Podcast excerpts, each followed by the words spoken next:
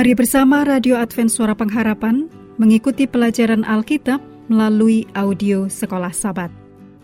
Selanjutnya kita masuk untuk pelajaran hari Minggu tanggal 18 Juni. Judulnya Bersiap untuk Krisis Terakhir. Mari kita mulai dengan doa singkat yang didasarkan dari Wahyu 15 ayat 3. Besar dan ajaib segala pekerjaanmu, ya Tuhan, Allah yang Maha Kuasa. Adil dan benar segala jalanmu, ya Raja segala bangsa. Amin.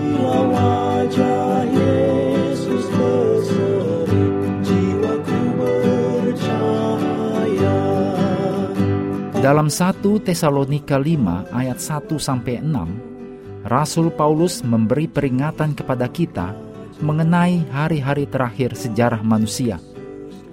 Rasul Paulus mendesak orang-orang percaya di Tesalonika untuk berjaga-jaga dan sadar dalam konteks kedatangan Kristus yang kedua kali.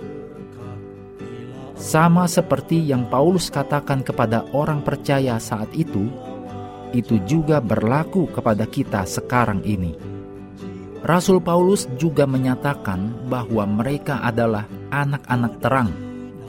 Demikian ditulis dalam 1 Tesalonika 5 ayat 5. Dan bahwa mereka tidak berada dalam kegelapan, sehingga hari itu, yaitu kedatangan kembali Kristus, yang ditulis dalam 1 Tesalonika 5 ayat 4, harus mendatangi mereka seperti pencuri.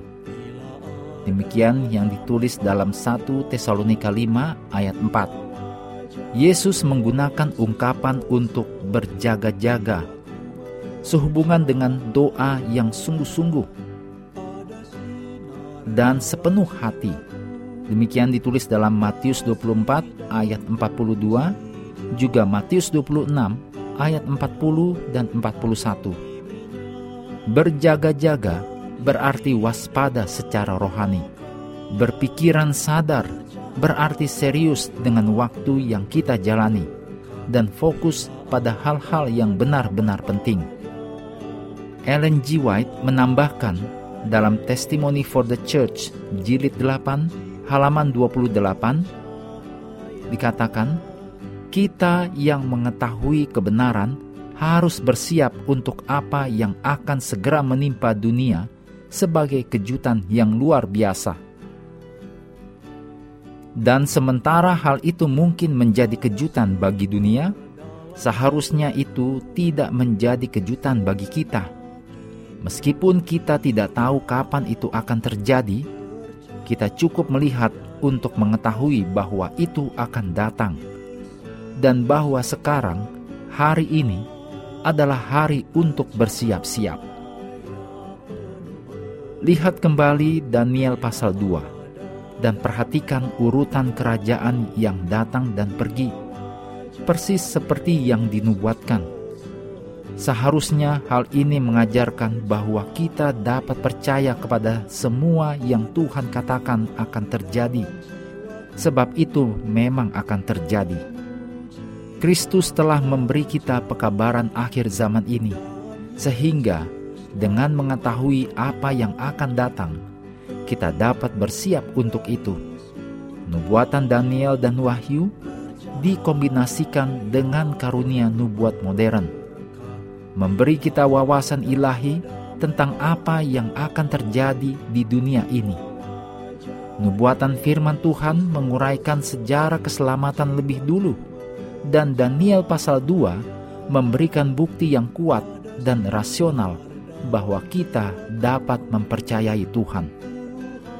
Paulus mengatakan jangan tidur seperti yang dilakukan orang lain.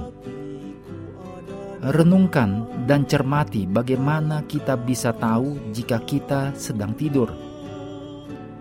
Dan jika kita memang sedang tidur, apa yang diperlukan untuk membangunkan diri kita. Mengakhiri pelajaran hari ini, mari kembali ke ayat hafalan kita, Wahyu 7 ayat 2 dan 3. Dan aku melihat seorang malaikat lain muncul dari tempat matahari terbit. Ia membawa materai Allah yang hidup, Dan ia berseru dengan suara nyaring kepada keempat malaikat yang ditugaskan untuk merusakkan bumi dan laut. Katanya, Janganlah merusakkan bumi atau laut atau pohon-pohon sebelum kami memeteraikan hamba-hamba Allah kami pada dahi mereka. Kami terus mendorong Anda mengambil waktu bersekutu dengan Tuhan setiap hari bersama dengan seluruh anggota keluarga. Baik melalui renungan harian, pelajaran sekolah sahabat, juga bacaan Alkitab sedunia, percayalah kepada nabi-nabinya. Yang untuk hari ini melanjutkan dari Mazmur pasal 43. Tuhan memberkati kita semua.